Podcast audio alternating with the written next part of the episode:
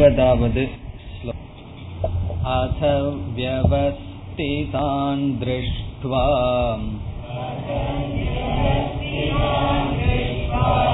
दार्दराष्ट्रान् कभिध्वजः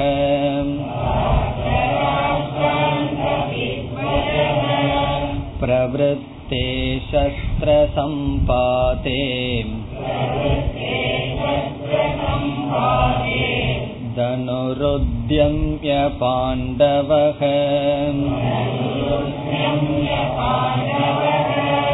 कृषिकेशं तदा वाक्यम् इदमाहमहीपते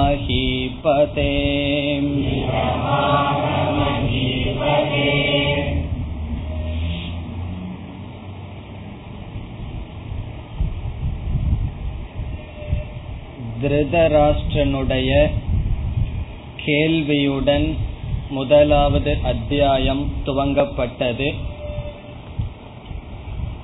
யுத்தம் செய்த வந்தவர்கள் என்ன செய்தார்கள் என்று சஞ்சயனிடம் திருதராஷ்டிரன் கேட்டான். சஞ்சயன் வர்ணிக்க ஆரம்பித்தான். முதலில் துரியோதனன் தன்னுடைய ஆசிரியரான துரோணரிடம் வந்து அவர்களுடைய சேனையிலும் பாண்டவர்களுடைய சேனையிலும் யார் யார் முக்கியமானவர்கள் என்று கூறுகின்றான். உண்மையில் துரியோதனன் பக்கம் அதிகமான சேனை இருந்தாலும் அவனுடைய மனதில் பயம் ஏற்பட்டு நம்முடைய சேனை குறைவாக இருக்கின்றது பீமனால் காக்கப்படும் சேனை அதிகமாக இருக்கின்றது என்று சொல்கின்றான். அவனுடைய மனதில் இருக்கின்ற பயத்தை நீக்குவதற்காக முதலில் பீஷ்மர் சங்கை ஊதுகின்றார். அதாவது போரை ஆரம்பிப்பதற்கு தயார் என்று சொல்வதற்காக. அதைத் தொடர்ந்து பகவான் கிருஷ்ணனும் அர்ஜுனனும் பிறகு மற்றவர்களும் சங்கை ஊதுகிறார்கள். இருபதாவது ஸ்லோகத்தினுடைய முடிவில் நாம் என்ன பார்த்தோம்? அந்த சமயத்தில் அதாவது போர் ஆரம்பித்து ஆக வேண்டும். அந்த சமயத்தில் அர்ஜுனன் கீழ்கண்ட வார்த்தையை பகவான் கிருஷ்ணனிடம் பேச ஆரம்பிக்கின்றான். உண்மையில் பார்த்தால் அர்ஜுனன் பேச வேண்டிய அவசியமே இல்லை. அர்ஜுனன் போரை துவங்க வேண்டும். ஆனால் அவன் பேசுகின்றான். என்ன பேசுகின்றான் என்று பிறகு வரும். எந்த சூழ்நிலையில் பேசுகின்றான்? இருபதாவது ஸ்லோகத்தில் இரண்டாவது வரியில் பிரவருத்தே சஸ்திர சம்பாதே சஸ்திர சம்பாதே பிரவருத்தே என்றால் அதாவது அஸ்திரங்களை ஆயுதங்களை மாற்றிக்கொள்கின்ற நேரம் வந்து கொண்டு இருந்து அல்லது அந்த நேரம் வந்தவுடன் தனுகு உத்தியம்ய பாண்டவக. அந்த நேரத்தில் அர்ஜுனனானவன் என்ன செய்கின்றான்? கிருஷிகேஷம் ததா வாக்கியம் இதமாக மகீபதே. பகவான் கிருஷ்ணரிடம் கீழ்கண்ட வாக்கியத்தை அர்ஜுனன் பேசுகின்றான். ஆகவே முதல் இருபது ஸ்லோகங்கள் போர்க்கள வர்ணனை. இதற்கு பிறகு என்ன வருகின்றது? அர்ஜுனன் என்ன கிருஷ்ணரிடம் பேசுகின்றான்? अर्जुन उवाच सेनयोरुभयोर्मध्ये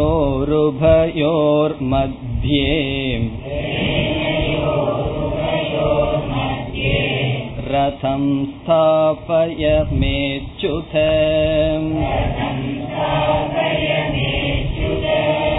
यावदेतान्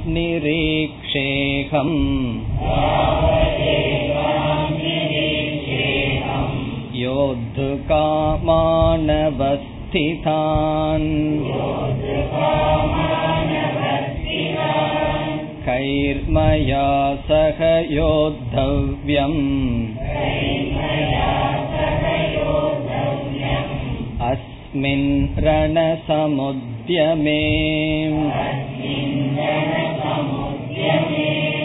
योत्स्यमानानवेक्षेऽहम् य एतेऽत्र समागताः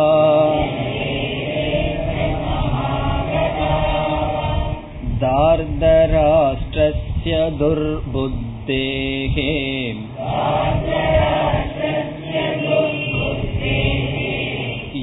युद्धे प्रियचिकीर्षवः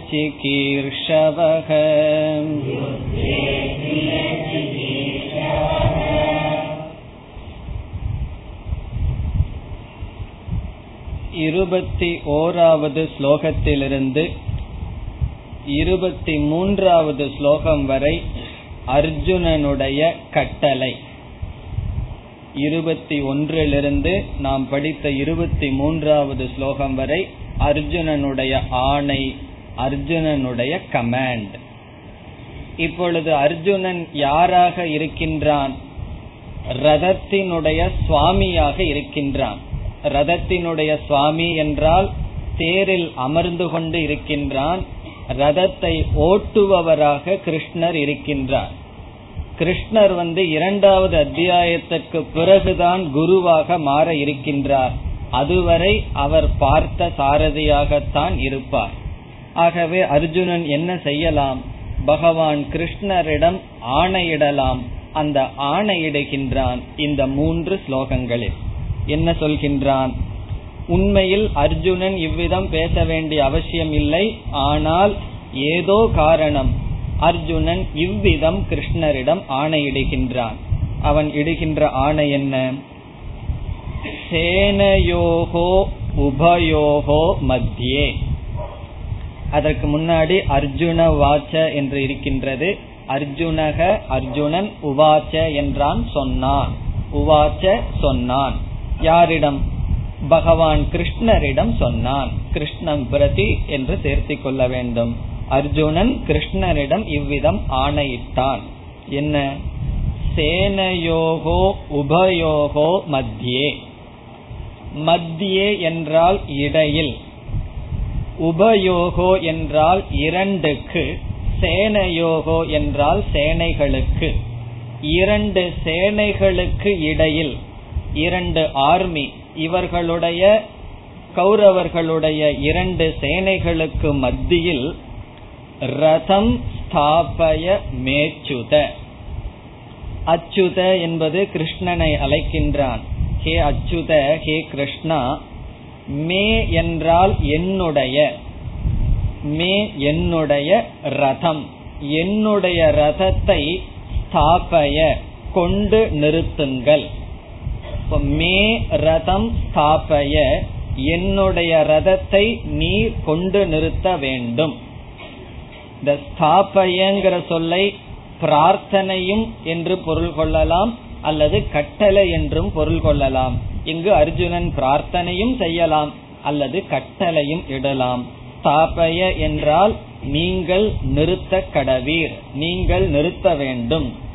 ரதத்தை நிறுத்தினா போதும் சொல்லாம மே ரதம் என்று சொல்கின்றான். என்னுடைய ரதத்தை இரண்டு சேனைகளுக்கு இடையில் நீங்கள் நிறுத்த வேண்டும் என்று சொல்கின்றான்.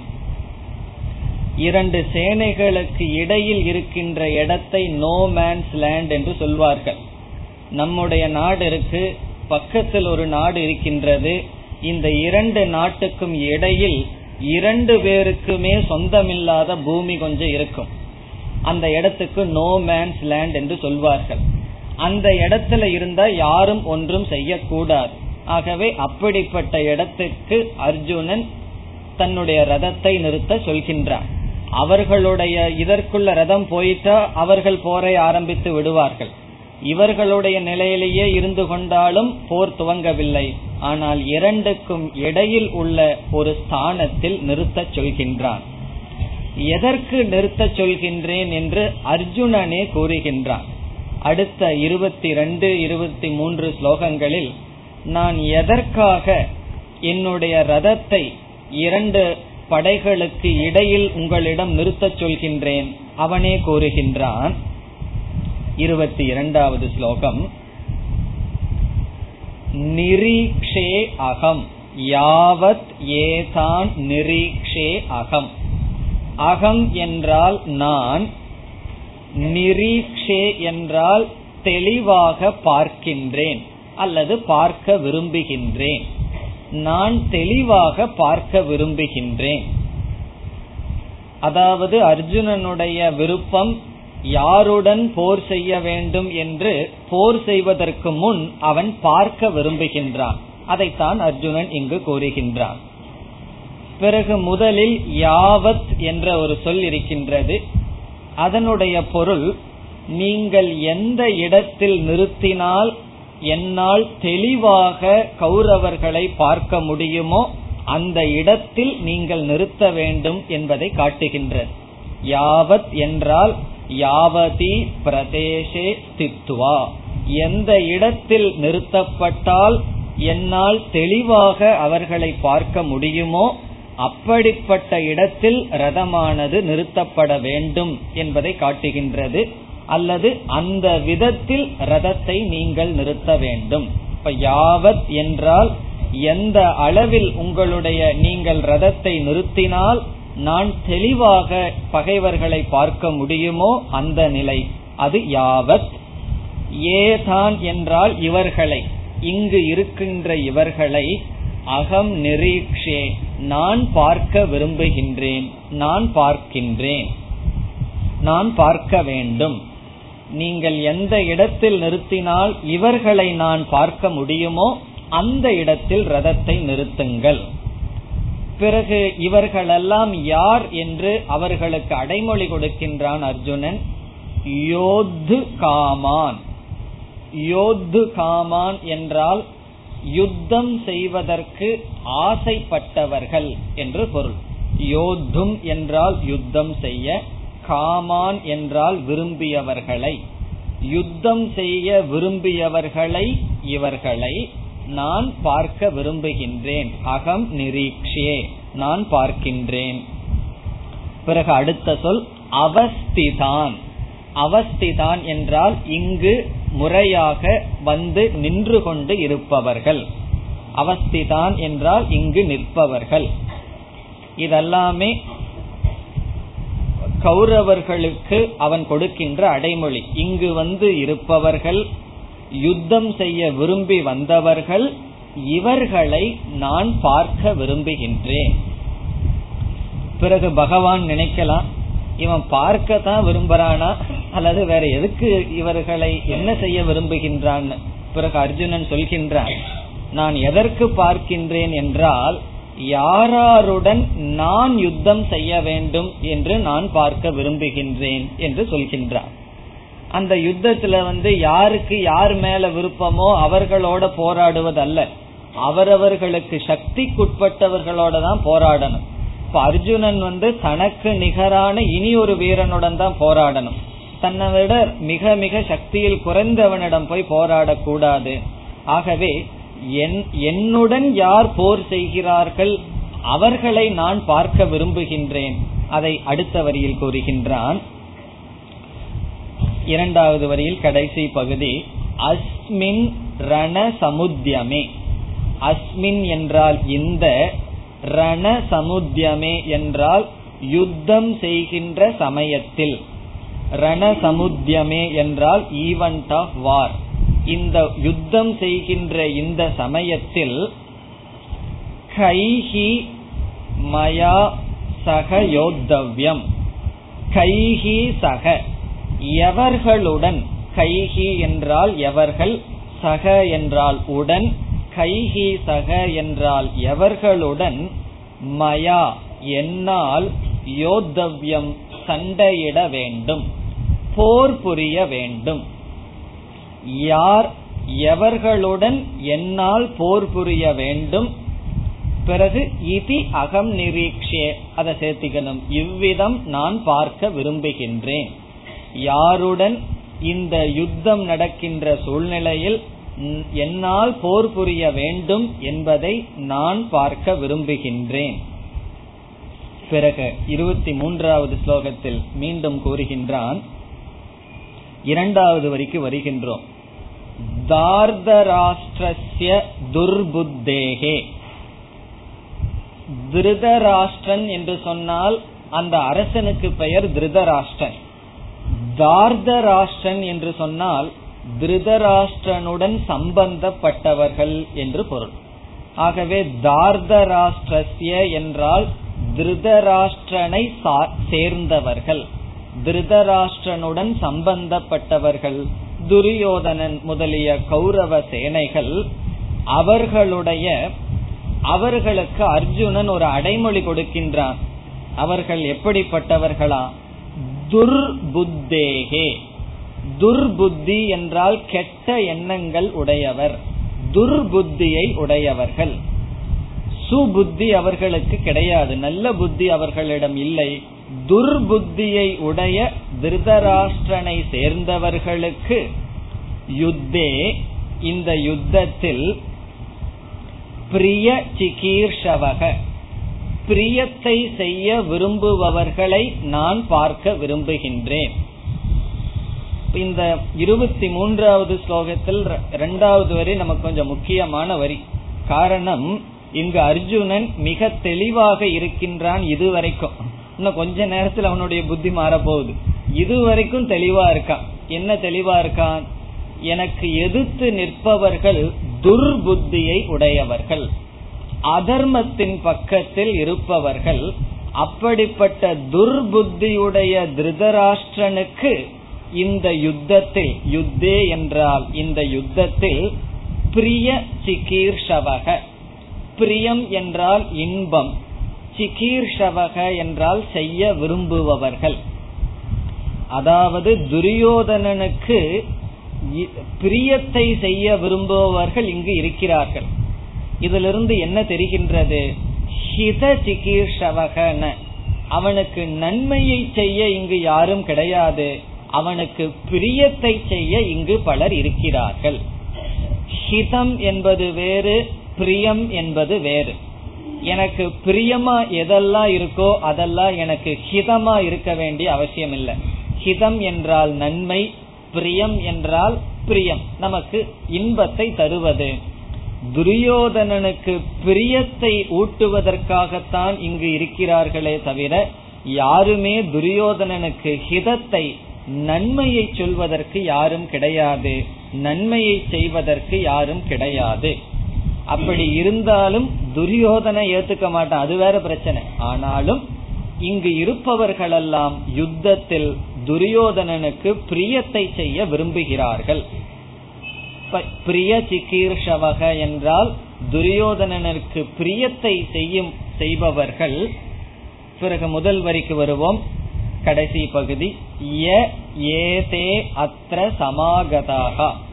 ஏ என்றால் ஏ எவர்கள் ஏதே இவர்கள் அத்திர சமாகதாக இங்கு கூடியிருக்கிறார்களோ? இப்ப எவர்கள் ஏ என்றால் எந்த ஏதே என்றால் இந்த எந்த இவர்கள் சமாகதாக அத்ர அத்ர என்றால் குருக்ஷேத்ரே. இந்த குருக்ஷேத்திர யுத்தத்தில் சேர்ந்திருக்கிறார்கள் எவர்கள்? துர்புத்தியுடைய திருதராஷ்டனை சேர்ந்தவர்களுக்கு யுத்தத்தில் இன்பத்தை பிரியத்தை செய்ய விரும்புபவர்கள். பிறகு முதல் சொல் யோத்யமானான் அகம் அவேக்ஷே. இவர்களெல்லாம் யார்னா? யுத்தம் செய்ய விரும்புபவர்கள். யோத்யமானான் என்றால் யுத்தம் செய்ய விரும்புபவர்கள். இவர்களை நான் பார்க்க விரும்புகின்றேன். ஆகவே திருதராஷ்டிரனை சார்ந்த துர்புத்தியை உடைய அவர்களுக்கு யுத்தத்தில் இன்பத்தை அல்லது பிரியத்தை செய்ய விரும்புபவர்கள் எவர்கள் இங்கு கூடியிருக்கிறார்களோ அந்த யுத்தம் செய்ய விரும்புபவர்களை நான் பார்க்க விரும்புகின்றேன். யாருடன் நான் போர் புரிய வேண்டும் என்றும் நான் பார்க்க விரும்புகின்றேன். ஆகவே தாவத் என்றால் அப்படிப்பட்ட சூழ்நிலையில் ரதத்தை நிறுத்த வேண்டும் என்று கிருஷ்ணரிடம் அர்ஜுனன் ஆணையிடுகின்றான் மே ரதம் ஸ்தாபய. என்னுடைய ரதத்தை நீங்கள் நிறுத்துங்கள். இது அர்ஜுனனுடைய கட்டளை. இந்த கட்டளைக்கு இனி என்ன செய்ய போறார் பகவான்? இருபத்தி நான்காவது ஸ்லோகமும் இருபத்தி ஐந்தாவது ஸ்லோகமும் அர்ஜுனனுடைய கட்டளைப்படி பகவான் செய்தல். அர்ஜுனன் என்ன கட்டளை இடுகின்றானோ அதை செய்வதுதான் தேரோட்டியினுடைய லட்சணம். அதை பகவான் செய்கின்றார். அதை சஞ்சயன் சொல்கின்றார். ஆகவே சஞ்சயன் வந்து பகவான் என்ன செய்தார்? இப்படி அர்ஜுனனால் கட்டளையிடப்பட்ட பகவான் என்ன செய்தார் என்று திருதராஷ்டிரனிடம் கூறுகின்றான். இருபத்தி நான்கு இருபத்தி ஐந்து பகவான் கிருஷ்ணருடைய செயல். இருபத்தி நான்காவது ஸ்லோகம் सञ्चय उवाच एवमुक्तो हृषीकेशः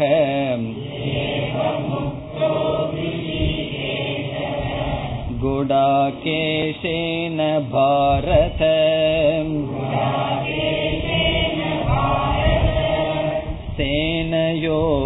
सेनयोरुभयोर्मध्ये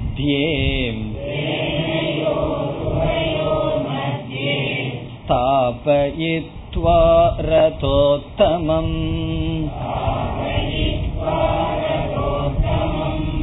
भीष्मद्रोणप्रमुखतः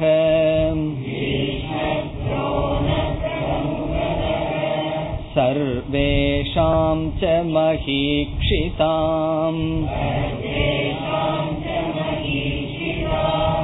उवाच पार्थ पश्यैतान्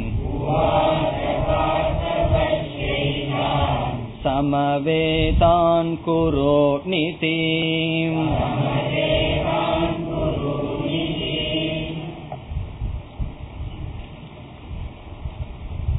சஞ்சயக உவாச்ச சஞ்சயன் கூறுகின்றான் ஏவமுக்தோ ஹிருஷிகேஷக.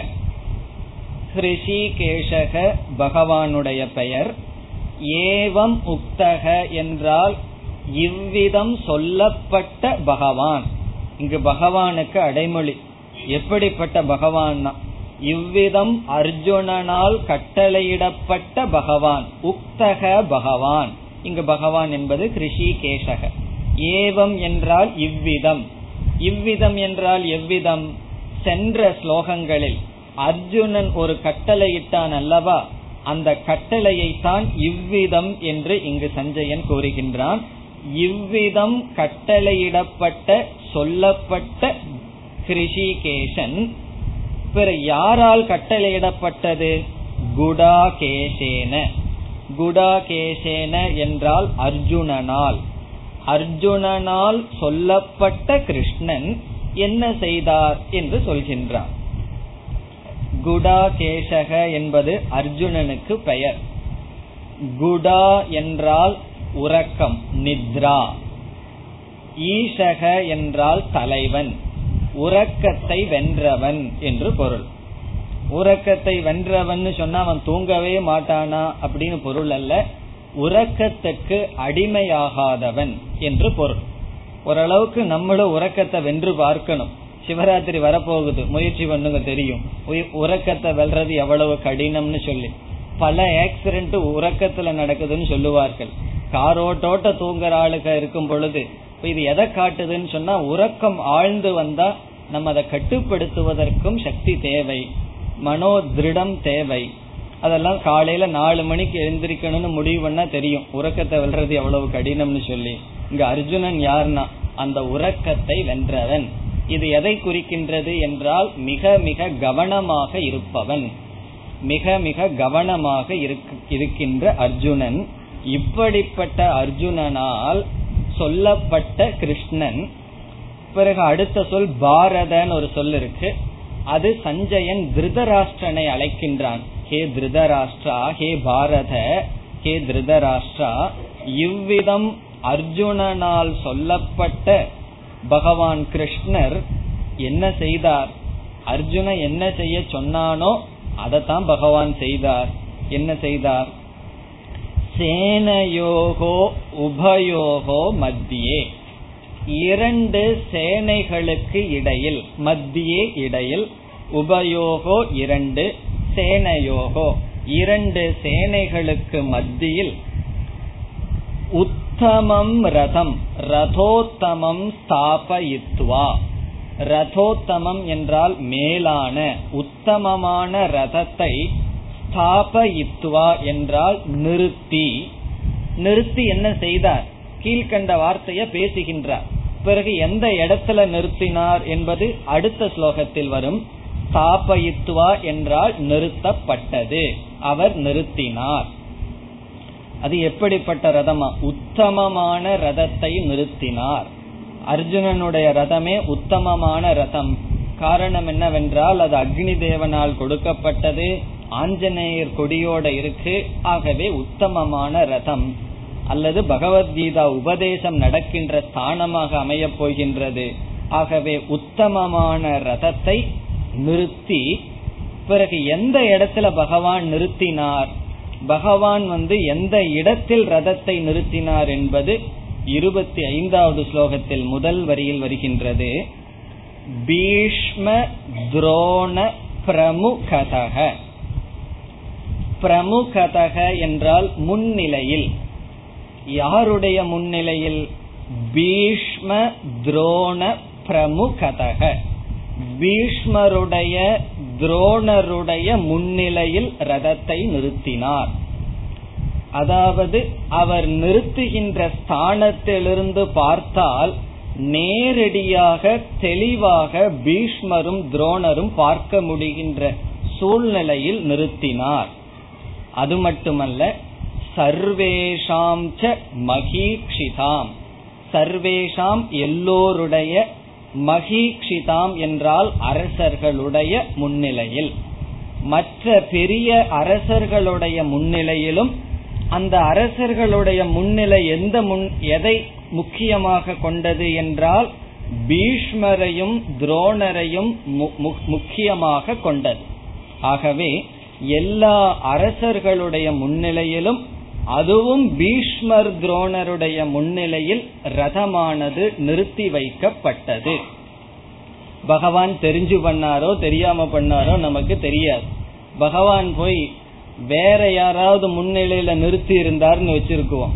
சகுனி முன்னாடி நிறுத்தி இருந்தார்னு வச்சிருந்தா ஒரு சமயம் அர்ஜுனனுக்கு அதே வீரம் இருந்திருக்குமோ என்னமோ ஆனா அவர் வந்து பீஷ்மர் துரோணர் முன்னிலையில போய் நிறுத்துகின்றார். நிறுத்திட்டு கிருஷ்ணர் அர்ஜுனனை பார்த்து என்ன சொன்னாராம்? அது அதை சஞ்சயனே சொல்கின்றான். இப்படி கிருஷ்ணர் அர்ஜுனனிடம் சொன்னார். என்ன சொன்னார்? உவாச்ச. உவாச்ச என்றால் பேசினார் சொன்னார். யார்? கிருஷ்ணர் சொன்னார். யாரிடம்? அர்ஜுனனிடம். என்ன சொன்னார்? பார்த்த. பார்த்த என்றால் அழைக்கின்ற. கிருஷ்ணர் வந்து அர்ஜுனன் அழைச்சாராம். ஏ அர்ஜுனா பஷ்ய. நீ பார். பஷ்ய என்றால் துவம் நீ பார். யாரை பார்க்க வேண்டும்? ஏதான். ஏதான் என்றால் இவர்களை. ரொம்ப சமீபத்துல பகவான் வந்துட்டார் அல்லவா? ஆகவே இவர்களை நீ பார். இவர்கள் யார்? சமவேதான்.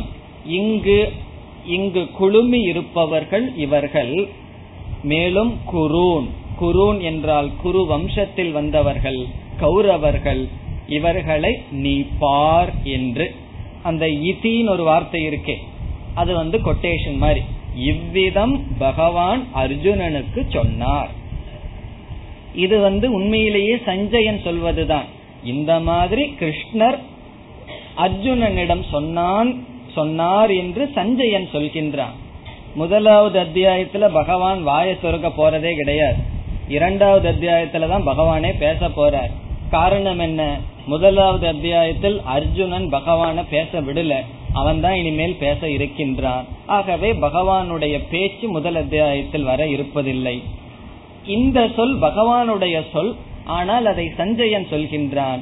ஹே அர்ஜுனா இங்கு இருப்பவர்களை பார். குரு வம்சத்தில் இருப்பவர்கள் இங்கு சேர்ந்திருப்பவர்களை நீ பார் என்று பகவான் கிருஷ்ணர் அர்ஜுனனிடம் கூறினார் அதற்கு பிறகு என்ன நடந்தது அர்ஜுனன் பார்க்கின்றான் இருபத்தி ஆறாவது ஸ்லோகம் தத்ரா பஷ்யஸ்திதான் பார்த்தக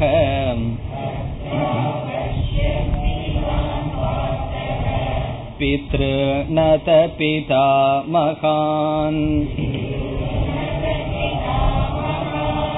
आचार्यान् मातुलान् भ्रातॄन्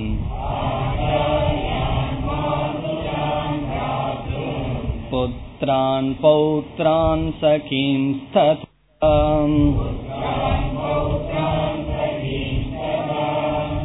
सुहृतश्चैव सेनयोरुभयोर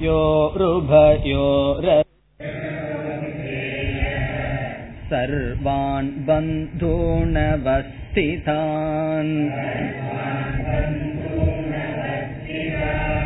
कृपया परयाविष्टः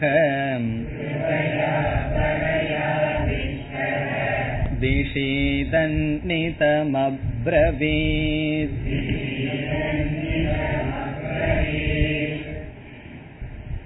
அர்ஜுனனுடைய கட்டளையை பகவான் நிறைவேற்றினார். நிறைவேற்றி பீஷ்மர் துரோணர் முன்னிலையில் தன்னுடைய ரதத்தை நிறுத்தினார். அப்பொழுது நிறுத்தி அவர்களை பார் என்று பகவான் கூறினார். இவ்வளவுதான் பகவானால் செய்ய முடியும். காரணம் அர்ஜுனன் சொன்னதை பகவான் கிருஷ்ணர் அவ்விதம் செய்தார். இதற்கு பிறகு என்ன வருகின்றது? அர்ஜுனனுடைய மனதில் சில மாற்றங்கள் வர இருக்கின்றது இதுவரை இந்த அத்தியாயத்தில் கதையோடு ஒட்டிய பகுதிதான். அதாவது முதல் இருபது ஸ்லோகங்கள் போர்க்கள வர்ணனை பிறகு இருபத்தி ஐந்தாவது ஸ்லோகம் வரை அர்ஜுனன் கட்டளை பகவான் கட்டளையை நிறைவேற்றுவது. இருபத்தி ஆறிலிருந்து நமக்கு வருகின்ற கருத்து சாரம் என்னவென்றால் அர்ஜுனன் மனதில் சில மாற்றங்கள் வர இருக்கின்றன.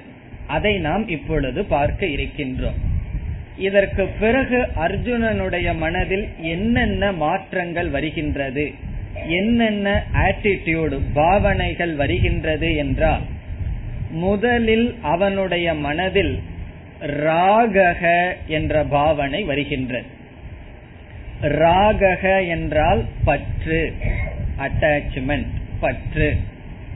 இது இசையில சொல்லுவாங்களே அந்த ராகம் பூபால ராகம் அந்த ராகம் அல்ல. இது சமஸ்கிருதத்துல ராகக என்றால் பற்று. ஸ்னேகன்னு சொல்லி சங்கரர் விளக்கத்துல சொல்ற ஸ்னேகக என்றால் ஒட்டி கொள்ளுதல் பற்று. இது சமஸ்கிருதத்துல ரஞ்ச் அப்படின்னு ஒரு வினையடி. ரஜதே ரஜதி என்றால் ஒட்டி கொள்ளுதல் கலர் டு பி கலர்டு அர்த்தம். அதோடு சேர்ந்து கொள்ளுதல். அந்த ராகக என்னுடைய என்ற பாவனை முதலில் அவனுடைய மனதில் வருகின்றது. பிறகு அந்த ராகக அல்லது பற்று ஆசை பாசம் என்ற பாவனைக்கு அடுத்ததாக அவனுடைய மனதில் வருகின்ற பாவனை ஷோகக ஷோகங்கிறதுக்கு நம்ம அர்த்தம் சொல்ல வேண்டிய அவசியம் இல்ல சோகம் என்றால் துயரம் சாரோ. இப்ப முதல்ல அவனுடைய மனதில வருகின்ற பாவனை ஆட்டிடியூட் ராகம். தமிழ்ல ராகம்னு சொல்ற சமஸ்கிருதத்துல ராகக. இரண்டாவது வருவது ஷோகக மூன்றாவது சோகத்தை தொடர் தொடர்ந்து அவனுக்கு வர இருப்பது மோகக. டெல்யூஷன் மோகம். மோகம்னு தமிழ்ல என்ன சொல்லலாம்? மோகம் தான் நமக்கு தெரிஞ்ச வார்த்தை தான். மயக்கம் தெளிவின்மை இதுக்கெல்லாம் நம்ம டெக்னிக்கலா விசாரம் பண்ண போறோம். மோகம்னு நம்ம சிலதெல்லாம் கேட்டிருப்போம். ஆனால் மோகத்தினுடைய லட்சணத்தை நம்ம பார்க்கும் பொழுது அந்த சொல் நமக்கு புரியும். அதனால மோகம்னே வச்சுக்கோ சில சமஸ்கிருத சொல்ல எல்லாம் தமிழ்லயோ மத்த மொழியிலயோ மாத்தாம அதே மொழியிலேயே வச்சு அதனுடைய அர்த்தத்தை புரிந்து கொள்வோம். இப்ப மூன்று விதமான பாவனை அர்ஜுனனுடைய மனதில் வருகின்றது. ராகக சோகக மோகக பற்று துயரம் மோகம். ராகக சோகக மோகக.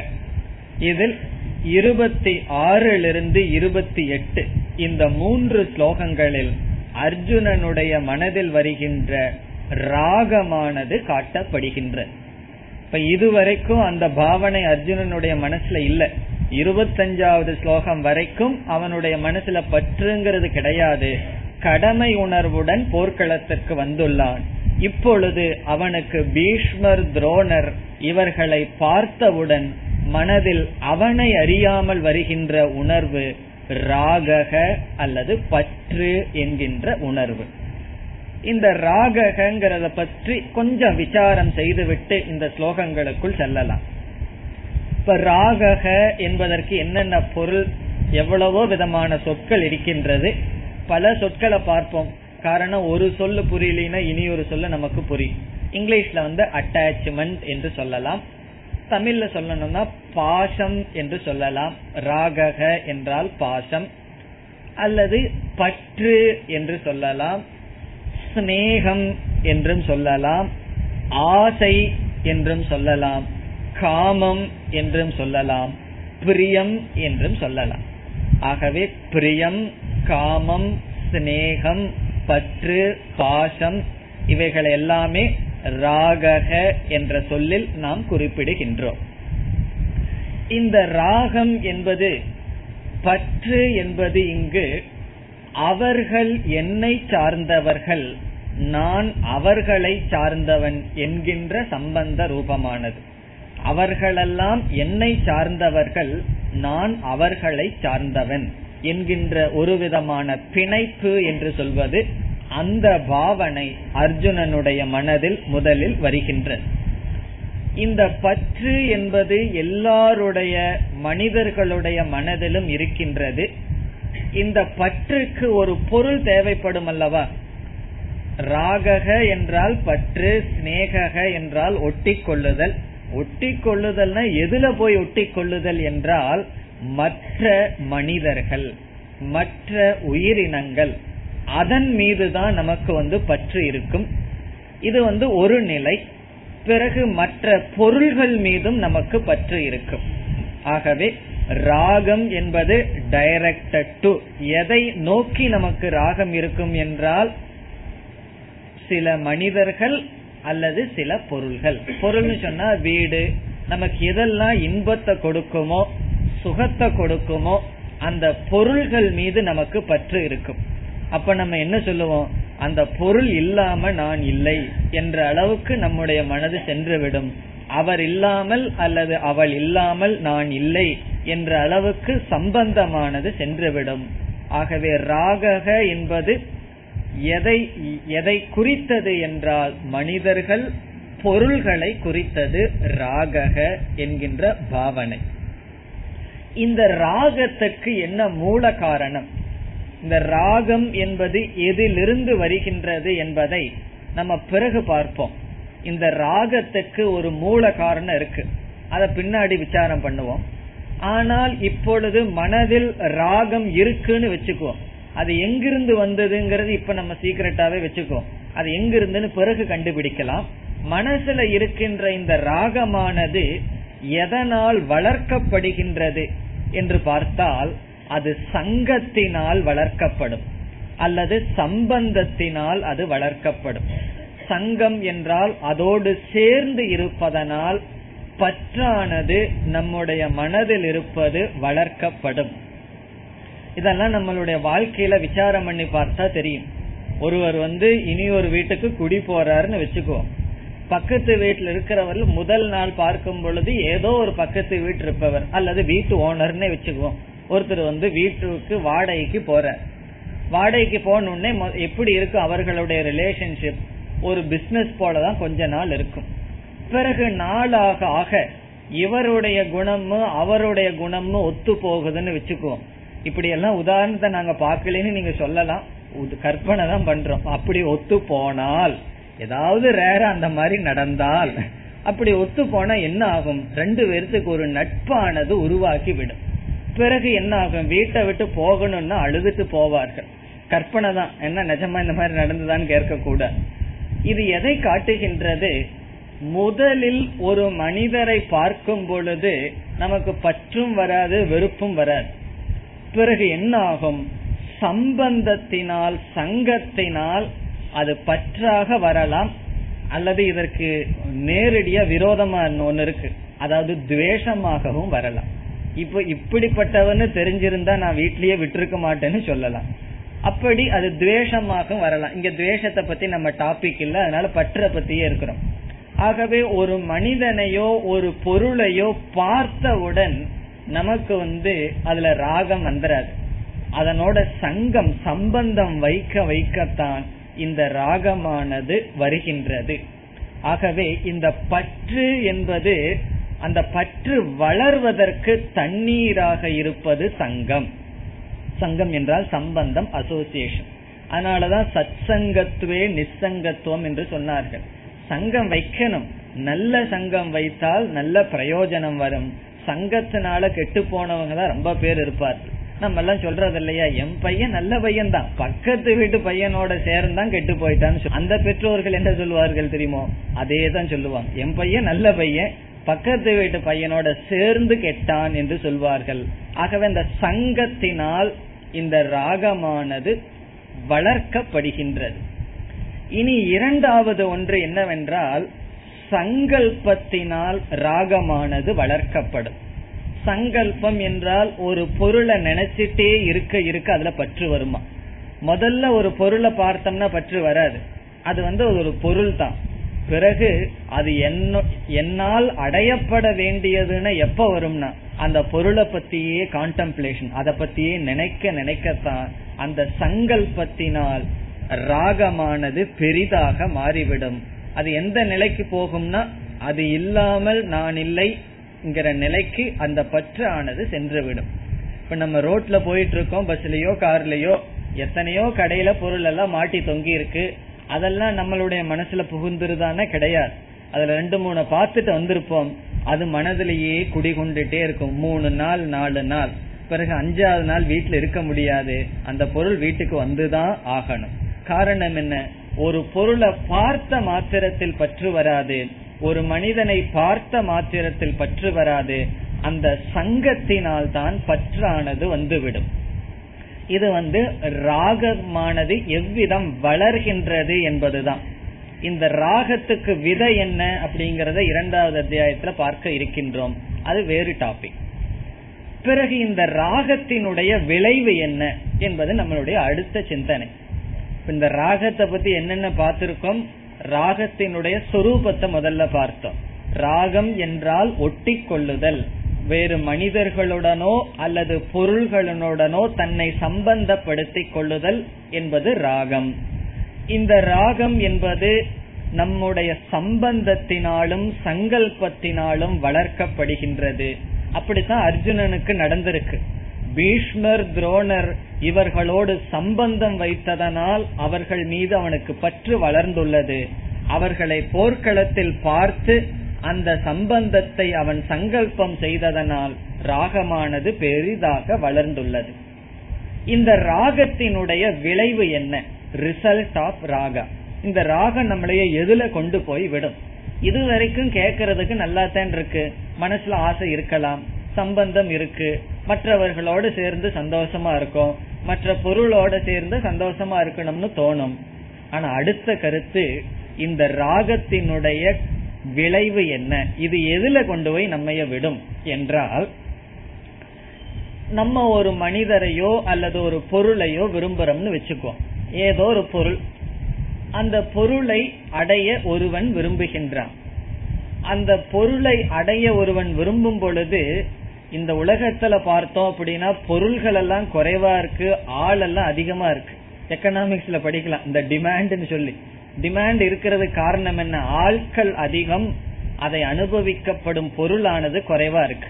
அல்லது எத்தனையோ தடைகள் வரலாம். ஒருவன் ஒரு பொருளை விரும்புகின்றான் அடைய வேண்டும். பொருளோ மனிதனோ ஏதோ ஒன்று. பிறகு அந்த பொருளை அடைவதற்கு யாராவது தடையாக ஒருவர் வந்து நிக்கிறாங்கன்னு வச்சுக்கோ. கண்டிப்பா வந்து நிற்பார்கள். நம்ம ஒண்ணு வேணும்னு ஆசைப்பட்டா தான் அதை பிரிக்கிறதுக்குனே சில பேர் வந்து நிற்பார்கள். அதனால அவங்களுக்கு பிரயோஜனம் இருக்கா இல்லையாங்கிறது வேற. அதற்கு ஒருவன் தடையாக வந்து நின்றால் நம்ம மனசு என்ன பார்க்கும்னா அந்த தடையாக இருப்பவனுடைய பலத்தை நம்முடைய மனசு வந்து சோதனை போடும். யார் வந்து நமக்கு குறுக்க நிக்கிறாங்கன்னு சொல்லி. அந்த தடையாக நிற்பவன் நம்மை விட பலகீனமானவனாக இருந்தால் உடனே நாம் சூரனாக மாறி விடுவோம் கோபம் வரும் நமக்கு அப்பதான். எப்ப நமக்கு கோபம் வரும்னு சொன்னா குரோதம்னு சொல்றது வெறுப்பு குரோதம் எப்ப வரும்னா நாம் அடைய விரும்புகின்ற பொருளுக்கு யார் தடையாக நிற்கிறார்களோ. அது ஒரு காஃபி முதல் கொண்டு ஆரம்பிக்கலாம். அது எது வேணாலும் இருக்கலாம். எனக்கு இது வேணும் அதை யாராவது கொடுக்காமல் இருக்கிறார்கள். தடையாக இருந்தால் அவர் நம்மைய விட பொருளா பொருள் விஷயத்திலேயோ அல்லது ஏதோ ஒரு விஷயத்துல பலத்துல குறைவாக இருக்கிறார்கள். உடனே என்ன வரும்? குரோதம் வரும். பெரிய வீராதி வீரத்தை நம்ம பேசிட்டு இருக்கோம் காரணம் என்ன? நம்மனால அவனை வந்து அடித்து வீழ்த்த முடியும். ஆகவே ராகத்தினுடைய விளைவு குரோதம். பிறகு நம் நாம் விரும்புகின்ற பொருளுக்கு இடையில ஒருவன் வந்து நிக்கிறான். அவன் நம்மளை விட பலசாலின்னு வச்சுக்குவோம் நமக்கு வந்து சம்பளம் கொடுக்கற பாஸ் அவர்கிட்ட போய் குரோதத்தை காமிக்க முடியுமா? இல்ல வீட்டுல வந்து வேணா காமிக்கலாம் அந்த குரோதத்தை. அவர்கிட்ட காமிக்க முடியாது. ஆகவே அடுத்த உணர்வு பயம் என்கின்ற உணர்வு. இந்த ராகம் என்றால் ஒரு பொருளில் இருக்கின்ற பற்று. ஒரு பொருளில் இருக்கின்ற பற்று அந்த பொருளை அடைய ஓட்டாமல் தடையாக வந்து இருப்பவர்கள் நம்மை விட பலகீனமானவர்களாக இருந்தால் அதே ராகம் குரோதமாக கோபமாக வெளிப்படும். பிறகு நம்மை விட சக்தி அதிகமாக இருந்தால் அவர்கள் மீது பயமானது வெளிப்படும். அவர்கள் மீதோ இல்லையோ பயமானது வெளிப்படும். அந்த சக்திங்கிறது எப்படிப்பட்டது வேண்டுமானாலும் இருக்கலாம். அதாவது ஒருவர் ரொம்ப பணம் சம்பாரிச்சிட்டு இருக்கார் பெல் அடிக்குது திறந்து பார்த்தோன்னே இன்கம் டேக்ஸ் ஆபீசர் வர்றாருன்னு வச்சுக்கோ. உடனே என்ன ஆகும் பயம். காரணம் அவர்கிட்ட பவர்ங்கிற சக்தி இருக்கு. இவ்விதம் ராகத்தினுடைய விளைவு குரோதம் பயம் என்பது. இனி ராகத்தினுடைய இனியொரு விளைவு ஒண்ணு இருக்கு. இந்த குரோதமும் பயமும் எப்பொழுதுன்னு சொன்னா நாம விரும்புகின்ற பொருளை அடைய விடாமல் தடை செய்கின்ற விஷயத்துலதான் நமக்கு பயமோ குரோதமோ வரும். ஆனால் வாழ்க்கையில் ஒரு நியதி என்னவென்றால் நாம என்னென்ன பொருளையும் மனிதர்களையும் விரும்புகின்றோமோ அந்த மனிதர்களோ பொருள்களோ சாஸ்வதமானதல்ல நிலையற்றது அல்ல. ஆகவே நாம் விரும்புகின்ற பொருள் நாசத்தை அடையும் என்ற சூழ்நிலையில் நமக்கு மனதில் வருவது சோகம் அல்லது துயரம். இந்த ராகத்தினுடைய அடுத்த விளைவு என்ன? சோகம் அல்லது துயரம். அது எப்ப வரும்னா நாம் விரும்புகின்ற பொருளுக்கு இடையில யாருமே தடையா இல்லை. ஆனால் அந்த பொருளே நாசத்தை அடையும் என்று வைத்துக் கொள்வோம். அப்பொழுது என்ன ஆகும்னா சோகம் என்பது நம்முடைய மனதில் வரும். இப்ப வீட்டுல ஒரு பொருளை வாங்கியிருக்கோம். அந்த ஒரு பொருளை வந்து வேற யாராவது அதை நாசம் பண்ணிட்டா உடைச்சிட்டாங்கன்னா கோபம் வரும். அல்லது பயம் வரலாம்.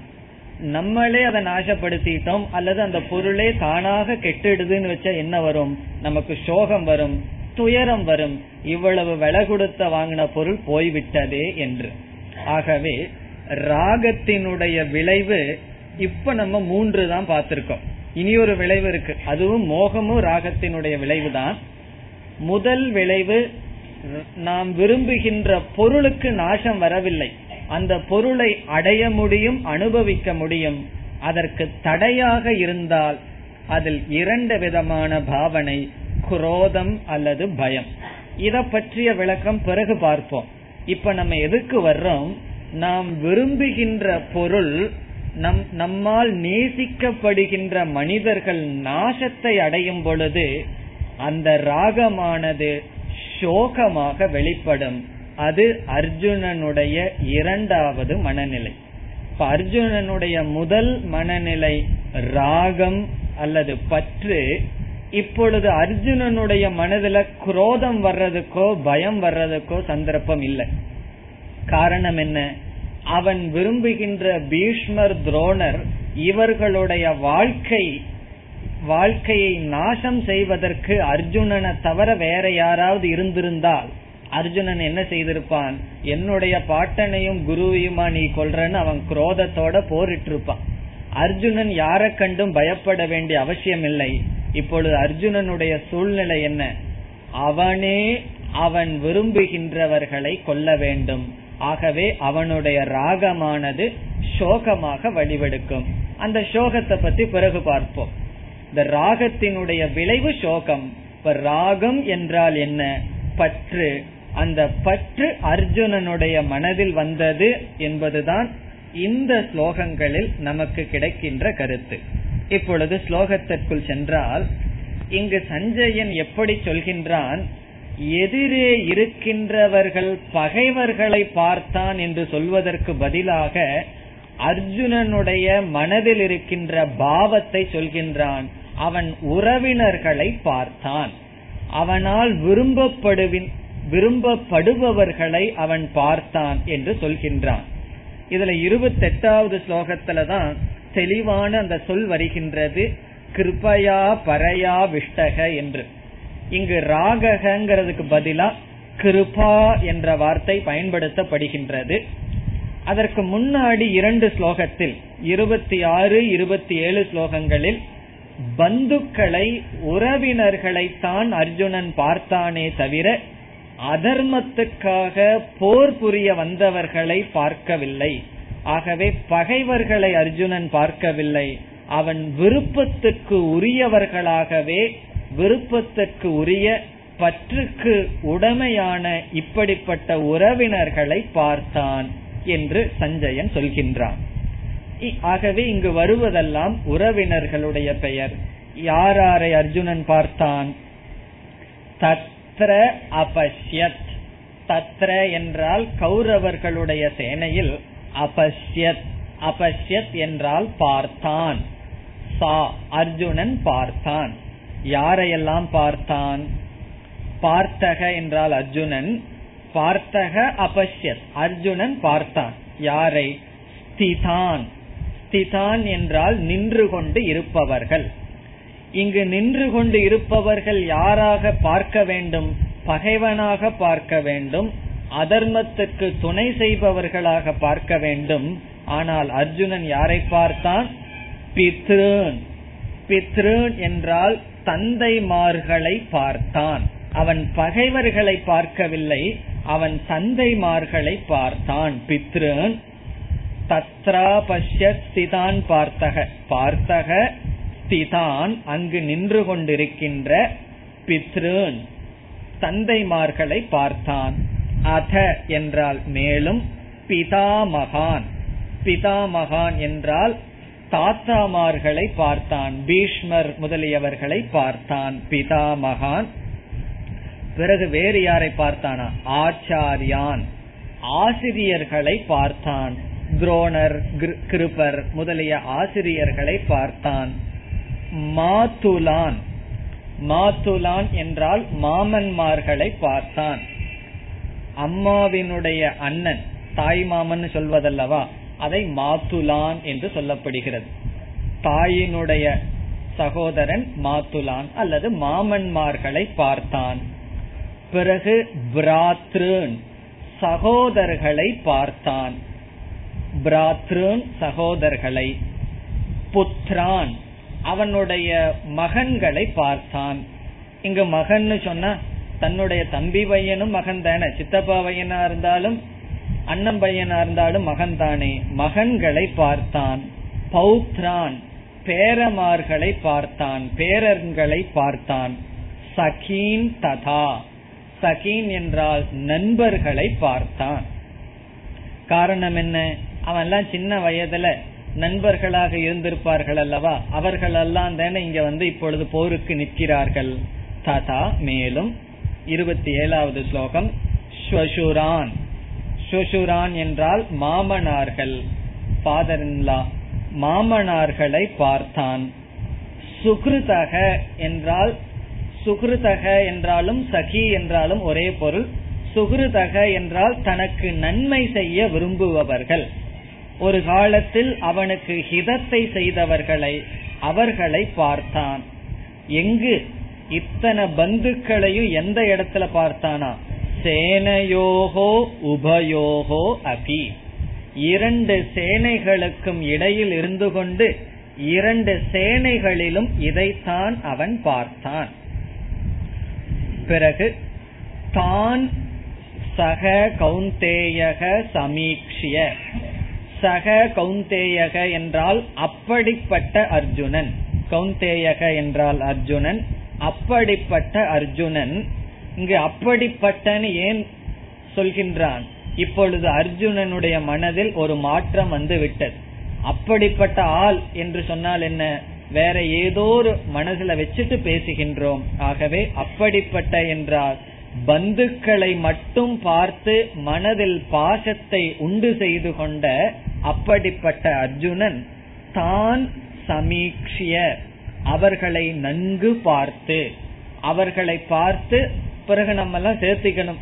அவர்களுடன் அவன் வாழ்ந்த காலத்தை எண்ணி பார்க்கின்றான் நினைத்து பார்க்கின்றான். அந்த சங்கல்பம் அவனுடைய மனதில் இப்பொழுது ஓடுகின்றது. இந்த சினிமாவில எல்லாம் பிளாஷ்பேக்னு சொல்றோம் அல்லவா அந்த பிளாஷ்பேக் தான் அவனுடைய மனசுல ஓடி இருக்கு பாட்டன்மார்கள் கூட குருமார்களுடன் எப்படியெல்லாம் நாம் வாழ்ந்தோம் என்பதை நினைத்து நினைத்து பார்க்கின்றான்.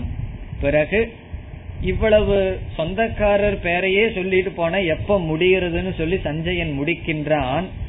சர்வா சர்வான் பந்தூன் அவஸ்திதான். எல்லா பந்துக்களையும் நின்று கொண்டிருக்கின்ற எல்லா பந்துக்களையும் நன்கு பார்த்தான். சமீக்ஷியங்கிற வார்த்தை அவன் ஆலோசனையுடன் பார்த்தான். வெறும் பார்த்த மாத்திரத்துல அவனுடைய மனசுல ஒன்னும் மாற்றம் வரல. பார்த்து அவன் நினைக்கின்றான் சிந்திக்கின்றான். அவர்களோடு நாம் எப்படி வாழ்ந்தோம் நம்மை எப்படி அவர்கள் வளர்த்தி ஆளாக்கினார்கள் என்பதையெல்லாம் சிந்திக்கின்றான். சர்வான் பந்தூன் எல்லா பந்துக்கள் அவஸ்திதான். அங்கு நின்று கொண்டிருக்கின்ற எல்லா பந்துக்களையும் பார்த்து பிறகு சஞ்சயன் முடிக்கின்றான். கிருபயா பரையா ஆவிஷ்டக. ஆவிஷ்டக என்றால் அவனுடைய மனதானது போர்வைய போல மூடப்பட்டு விட்டது. ஓவர்வெல்ம்டு ஓவர் பவர்டு ஆவிஷ்டக என்றால் பிடித்து விட்டது. எதனாலயா? கிருபையா. கிருப்பையினால் கிருபா என்றால் கருணை ஏழ்மை பாசம் அல்லது நம்ம சொல்ற வார்த்தையில ராகக. பற்றினால் பாசத்தினால் ஆசையினால் அது எப்படிப்பட்ட கிருப்பையா? பறையா. பரா என்றால் மிக மிக மேலான. மேலான ரொம்ப திக்குன்னு அர்த்தம். அவ்வளவு சீக்கிரத்துல அந்த பாசத்தை உடைக்க முடியாது. அப்படிப்பட்ட பாசத்தினால் அவன் ஆட்கொண்டு விட்டான். ஆவிஷ்டகங்கிறதுக்கு தமிழ்ல கரெக்டா சொல்லணும்னா ஆட்கொள்ளுதல். அவன் ஒரு பெரிய பற்றினால் ஆட்கொண்டு விட்டான். இந்த கிருபையாங்கிறதுக்கு அஜெக்டிவ் அடைமொழி பறையா. மிக மிக கடினமான அல்லது அதிகமான அந்த கிருப்பையினால் அவன் ஆட்கொள்ளப்பட்டு விட்டான். அதாவது இந்த உலகத்துல கிருப்பை இருக்கணும். எல்லாம் நல்லா இருக்கணுங்கிறது இருக்கணும். ஆனால் அதுவே அர்ஜுனனுக்கு பாசமாக மாறிவிட்டது. அதனாலதான் சொல்லுவார்கள் அன்புன்னு இருந்தா நல்லது. அது பாசமான என்ன ஆகும்னா வலிக்கு விட்டுன்னு சொல்லுவார்.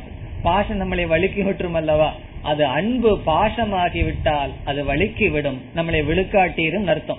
அதே போல அவனுடைய பாசமானது அவனை மூழ்கடித்து விட்டது. இப்ப இதுவரைக்கும் என்ன நமக்கு வருகின்றது? அர்ஜுனனுடைய மனதில் ராகக என்கின்ற பாவனையானது வந்து விட்டது. நம்ம பார்த்திருக்கோம் ராகத்தினுடைய விளைவு சோகம். அந்த சோகமும் வரப்போகின்றது என்று சொல்லி சோகத்தினுடைய விளைவு வரும். பிறகு சோகத்தை தொடர்ந்து மோகம் வர இருக்கின்றது. அதை அடுத்த வகுப்பில் சிந்திப்போம். ஓம் போர் நமத போர் நமிதம்